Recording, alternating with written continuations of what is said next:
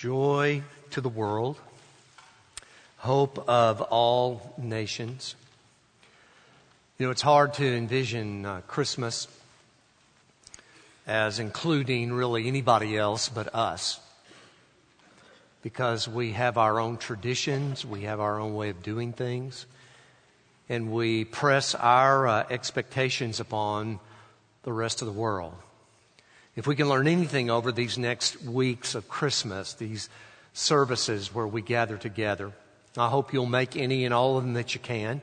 I hope that you'll participate with you and your family, that you'll read those daily Bible readings, that you'll plug in and pray for a, a prayer request that is real and tangible. They'll mark it on the map out there. That you'll be with us on Christmas Eve. We'll have two services to choose from, one at five and one at nine. And, and then Christmas this year is on a Sunday. I don't know if you knew that, but December the twenty-fifth is Sunday. And we're going to gather in one worship service at eleven o'clock on Christmas morning. That gives you an opportunity to uh, do what you need to do before the day begins, perhaps, or get some things done, and then gives you plenty of time the remaining hours of the day. But uh, this Advent season, where Christmas actually falls on a Sunday as it does ever so often, this is one of those years. But when you think about the gift of Christmas and joy to the world, I mean, really, it's it's not ours to begin with. If those people that were directly involved in the birth of Jesus, if they had the attitude that many of us have, then we would have never heard about a God who loves us and cares about us. But we do know. And that's why this message of salvation and this gift of eternal life is for all people, not just those who look like us, who speak our language. There is a passage over in the Gospel of Matthew, first chapter, twenty-third verse. It is before the birth of Jesus. It's when his coming is announced. And it's there when the angel is speaking to the relatives of Jesus, that he says, "Behold, the virgin shall be with child and shall bear a son, and they shall call his name Emmanuel," which translated means God with us. The angel is actually quoting from the prophecy of Isaiah, the seventh chapter, the fourteenth verse, centuries before the coming of the Christ child. But what I want to ask you to focus on is not the the words we typically are drawn to here. We all have heard that passage before. At least we can paraphrase it. The virgin will conceive and she'll give birth to a child, and you shall call his name Emmanuel.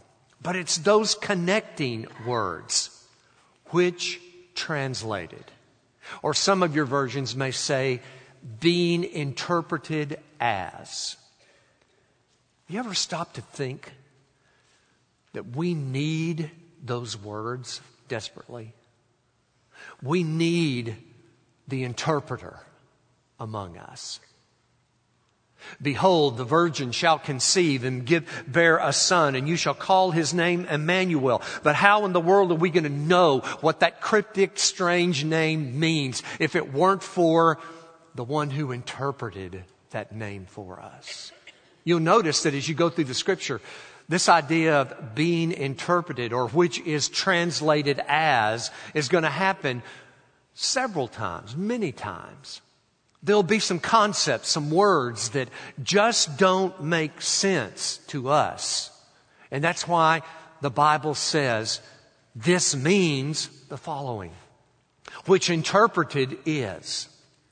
When you translate it into our language, it will be this or that. And here we find that we desperately need the interpreter, because without it, we would have no idea that Emmanuel literally means being interpreted as God with us. See, that's what Christmas is all about. It is all the trappings of Christmas, yes. I don't begrudge those. I enjoy them. It is the decorations. It is the songs and the carols. But at its heart, the message that's going to spring forth that is meant to be announced to every one of these continents on the face of the earth is Emmanuel, which means, being interpreted, is God with us. I'm grateful for the interpreter, and I hope that you are too, because what comes next is that familiar passage in Luke chapter two that I want to take just a smidgen of. I want to take just a brief paragraph out of those twenty verses, and I hope that you'll read them more than just here in church, but that you will pore over them and that you will meditate upon them and that you will grow to understand them in a different and a better light, because we need the interpreter. We need the one who will make sense out of these strange goings-ons. Luke chapter two, picking up there in verse ten. It's when the angel approaches those shepherds who are keeping watch over their flocks near the village of Bethlehem. Bethlehem is six miles south of Jerusalem. You can go there today and you can look at the church where the Christ child traditionally is said to have been born, on that spot. But it was there that Christmas night where it says, the angel said to them, do not be afraid, for behold, I bring you good news of great joy, which shall be for all people. For today in the city of David, there has been born for you a Savior who is Christ the Lord. This will be a sign to you. You will find a baby wrapped in cloths and lying in a manger. Suddenly there appeared with the angel a multitude of the heavenly host, praising God and saying, glory to God in the highest, and on earth among men with whom he is pleased. You've probably heard those words so many times. You've read them. You've looked at them. But we need the interpreter. We need the same one who said Emmanuel, which translated means God with us. We need someone to explain to us. We need someone to take us to what these words truly say about the way we live. And it's all wrapped up with me in the fact that everything made sense except two signs. Matter of fact, the angel just said, a sign for you, but when you break it down like we all want to, because we're all analytical, we see two signs here. One is a baby wrapped in cloths. Two, lying in a manger. That's it. That's the sign. Those two items is all the angel gives to shepherds. We need the interpreter. We desperately need somebody that's going to come in here and say, which translated means, which interpreted means, which really is saying this. And I think if we look intently at this sign, or these two, this twofold sign, we're going to discover some things that we need to carry with us for the rest of our lives. Let's think about it for a minute. This shall be a sign unto you, the angel tells the shepherds. You'll find a baby wrapped in cloths. You'll find a baby in a manger. Now, let's clarify first and foremost, manger. We sometimes, sometimes think that uh, those shepherds thought manger like we think of manger. But to them, it was literally feeding trough. We call it a crib. We sing away in a manger, and we should. But sometimes we focus on the sign itself and don't see its true important meaning. And so it is with this twofold sign. A baby wrapped in cloths, a baby lying in a feeding trough. We need to understand and know that we need some interpretation here. We need some help, Lord. We need to understand what happened two thousand years ago and bring it up to where we are today, because too many times we have decorated the manger so much that we don't even understand what it truly means. And we've taken that idea of a baby lying in swaddling clothes and we've made it such an image and such an icon in our minds that we've totally missed out on what it truly says about us. People have striven and st- they have written and they have commented and they have preached sermons, and you've heard Bible study lessons and musicians and people who have tried to put it to beautiful music, and indeed it is pretty, but we need an interpreter. There's some good ideas to find here. That baby being wrapped in cloths simply, literally, was the fact that this child was being cared for. Some will look into it and say that in this day and time, you would tightly wrap a newborn infant in rags or swaddling cloths or diapers, however you want to put it, in order to make sure that their limbs, legs, and arms were put in such a position that they could grow and that the bones could develop. There's probably a lot of merit to that. But think of it in this way. None of us are too insignificant for a Savior. You see, we need an interpreter.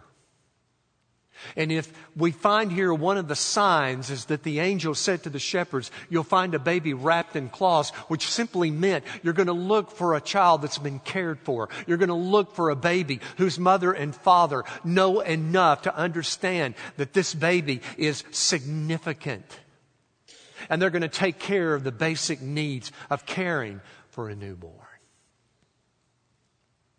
Parents, you know what that means. We've all taken classes on how to be good moms and dads. We've all taken classes on what we need to do to ensure that the children we raise are important to us. And indeed, it begins right here at birth. And maybe there is something to the interpreter telling us, a sign will be given to you. You will find a baby wrapped in cloths. And maybe they would say, which means, or which interpreted would say, every single person this baby came to save deserves that attention from the very beginning. And how many of us don't receive that, don't feel it, don't understand it, don't consider ourselves to be anything worth saving? We need an interpreter.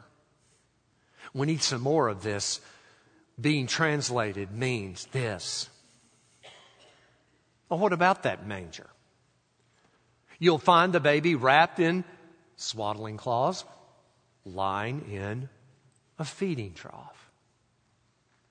Literally, I think we have to say that this sign is important, or this part of the twofold sign is important, because the shepherds could find babies wrapped up in cloths all day long, perhaps. Well, not literally.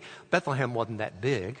But if they were going to go looking for a baby, they would find every single child wrapped up in some way, shape, or form. It was just basic hygiene. But to find one whose bed was a feeding trough, it's totally different. It was a surefire sign to these shepherds that gave them a beacon. It gave them something to look for. They could skip that household. They could go past this nursery, and they would look where they knew they would find a feeding trough. And that meant they would go to the place where they would find animals. And who better to find and sense where animals would be than those who tended to them? You see, we need this interpreter for us. It's Isaiah, that same passage that the angel quoted in chapter seven, verse fourteen, which translated, Emmanuel, which translated means God with us. It's that same prophet, Isaiah chapter one, verse three, that says, alluding to the coming of a Messiah, saying that God's own people didn't recognize God's servant. They didn't even recognize where this person would come from. And so therefore, they ignored God's Savior. Jesus himself, when he was thirty-something years old, one day just out of the just seemingly out of nowhere, at the spur of the moment, or just an aside comment, but it was much more than that. He said this, and I paraphrase.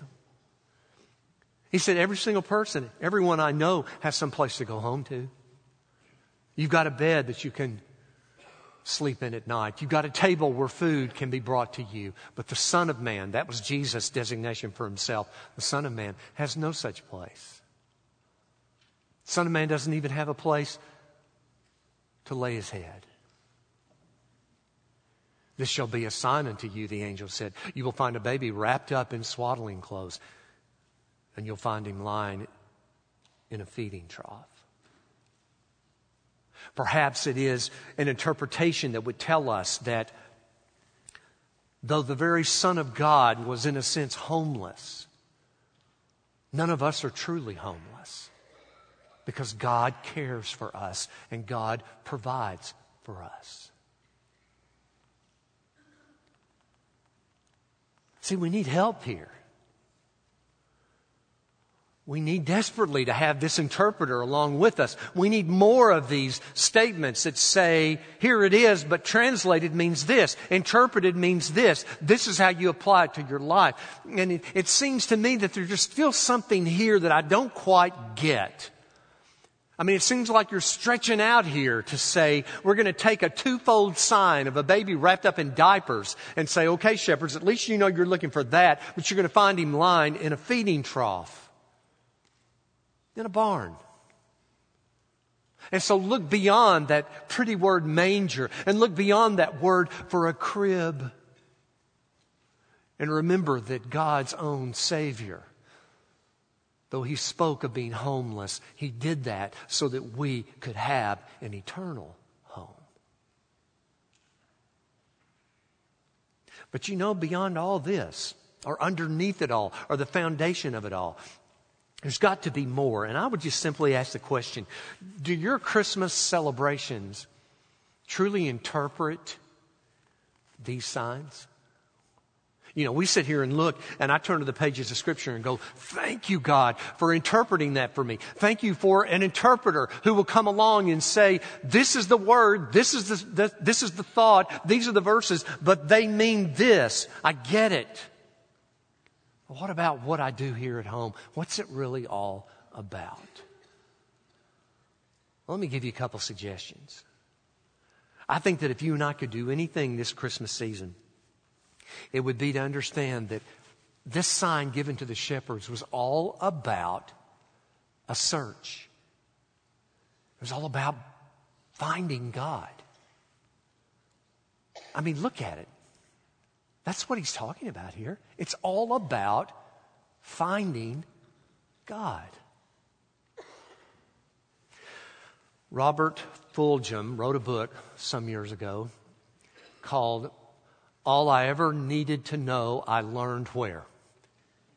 In Kindergarten. Some of you have read that book. It's, it's, it's about thirty, it's printed, I think, in nineteen eighty-six, first go round, but it was a New York Times bestseller, and it's just little proverbial thoughts about how to treat one another. But he's got one little chapter in there. It's about halfway through the book. It's kind of hard to find him because he doesn't title the chapters in this book. But he's got one chapter, it's about three pages long, that talks about the game of hide and seek. Now, you know, you, you've played that before. It's where, as you get a group together and you proclaim what? You proclaim that someone is it, and everybody goes and hides, and then whoever it is goes around and identifies everyone and finds them and calls them out, and the game's over when he finds everyone. But there's a variation of the game, he says and talks about in this book, about everything he needed to know he learned in kindergarten. And he said, it's the very opposite. And it's it's called the sardine version of hide and seek. And you're going to, what's that? Well, that's where you do the very opposite. Instead of claiming one person to be it, the one person who is it, that person goes and hides. So you've got everybody else looking for the one. But this is what you do. You don't call out the person and say, I found you, it's over. When you find the person, the one person who was it that went to hide, you crawl in there with them. And then the next one he comes by, shh, and he joins you or she joins you. And before long, you've got a bunch of little kids stacked up in a corner in a closet like a bunch of sardines, if you will. And the whole idea of the game is, after a while, they want to be found. And you find them because you hear the giggling and you hear the laughing of a bunch of little kids who have joined together. And he says in that little chapter of that book, he says, I think God is in the sardine finding business. God wants to be found. God wants to be discovered. And we're going to really, truly find God when we find all of those people who have also found him, who are gathered together, and they too want to be found. I think that's a great idea to think about at Christmas. It's a great way to envision the God who loves us, who wants to be found, who sends shepherds out on a search and rescue mission? No, he sends shepherds out to discover, to discover God himself, to discover Emmanuel, thank goodness, which means, and is translated, I don't have to guess about it, means God with us, God among us.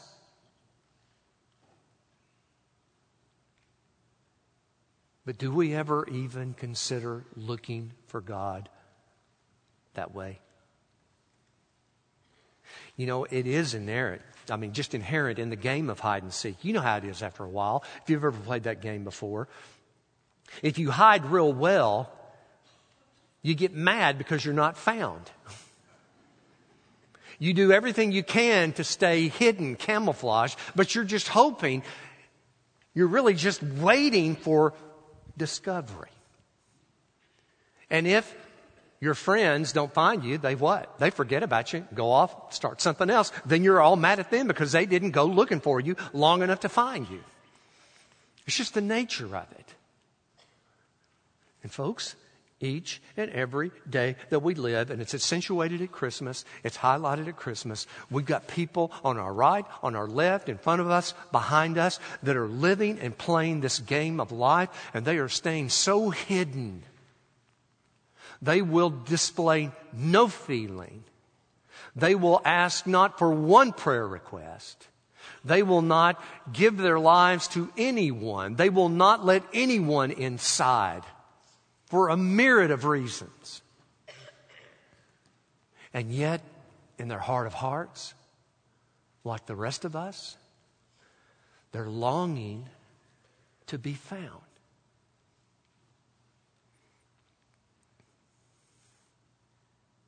That's what this sign is all about.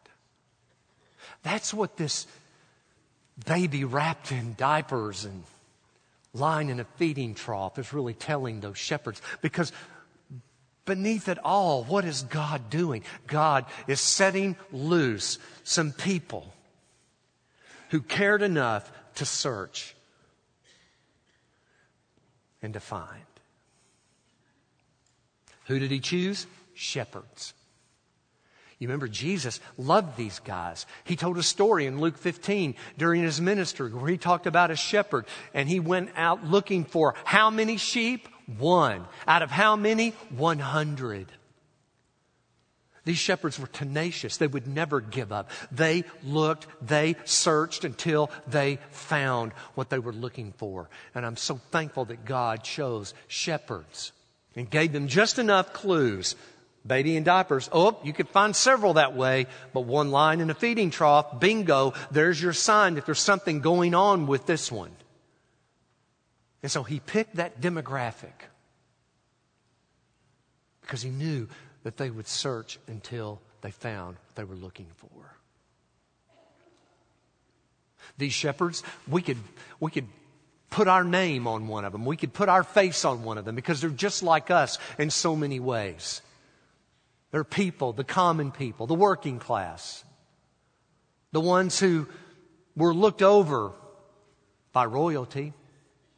The ones in power never gave shepherds a thought, a glancing thought.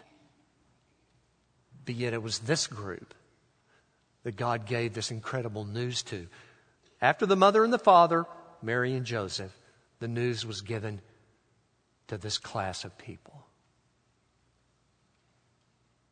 What else did they do? How did they find him? They paid attention to the signs.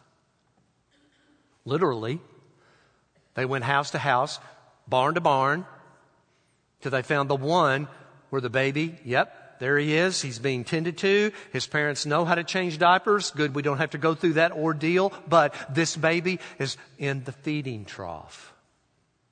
They knew where to look. And we sing a carol.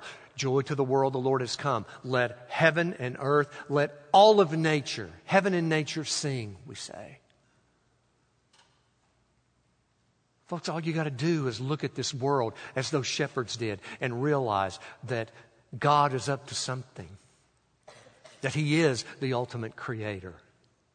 And until you can get past that and past the notion that this universe that we live in was not just a random accident, was not just a big bang, but it was the intention of a creator, a loving God. See, these shepherds understood nature. They understood and they looked to that and they hoped and they knew that God one day would make himself known.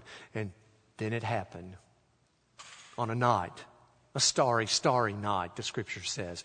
These shepherds that were so looked down upon by so many other classes of people were given this news, were given the clues so that they could what? So they could go on a search. But they weren't going to be looking for a God that was trying to stay hidden. They were going to be looking for a God who was beckoning them to make the ultimate discovery. So they looked at the creation of God. They looked at broken people. All you have to do is look at the sadness and the hardship throughout the face of this earth, and you will understand and know that we are searching for something more than ourselves, that we are searching not just for relief, but we are searching for fulfillment and for salvation. And it's all wrapped up in this sign that these shepherds were given. And they looked in the right place. Where would you have thought you were to look if you were playing hide and seek with God? Where were you going to find the creator of this universe? You'd find him in, on the highest mountain. You'd find him in the most royal palace. You'd find him not in a feeding trough, but you'd find him in a golden plated crib. But they looked in the right place. Because they understood and had a hunger for God.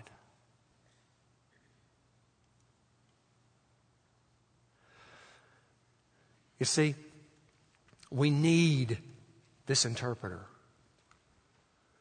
We need these clues. But folks, just understand and know that we're not playing hide and seek with a God who's trying to elude us, who's trying to pull the wool over our eyes, who is trying to stay hidden.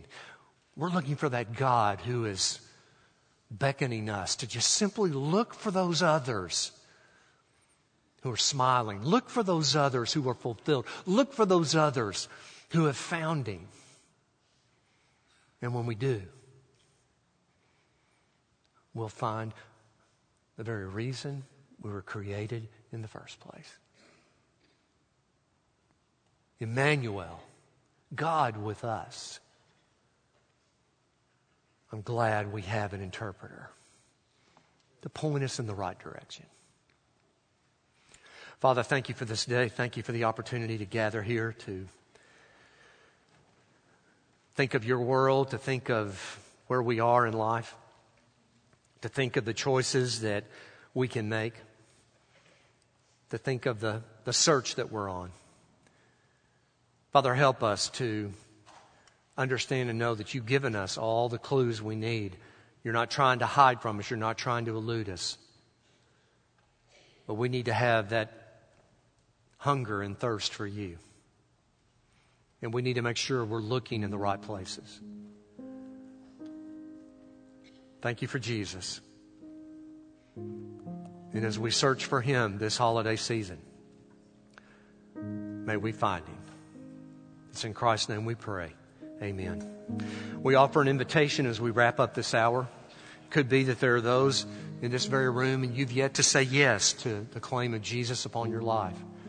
You've yet to surrender to him, to cross that line of faith. We would encourage you to consider the most important decision you'll ever make to be that one. So if the need for a Savior, if you're tired of thinking that it's hide and seek, just follow those shepherds. Just follow the words that we find here in God's Word, and you'll find Christ. However we can help you, we want to do that. So we invite those who are seeking to find salvation to come forward that we might pray with you. Maybe you're here today and you know the Lord, just never told anyone. Come and tell us. Maybe you've never followed him in believer's baptism. That's a whole another discussion in a sense, but one that's an important sign to a lost and dying world. Let's visit about it. Maybe you're here today and you feel God leading you to unite with our church, to become a part of the First Baptist Church in Louisville. How do you join a church? You come forward. Maybe you just need prayer. Ray and Sandy will be here in lawn in the balcony to pray with you. And maybe it's just you've been living your life playing hide and seek from everyone else, even those who love you the most. Maybe it's time this season to open up your heart, open up your mind, open up to love others so that they can love you. That's our invitation. We stand together, we stand and wait for you to come forward right now.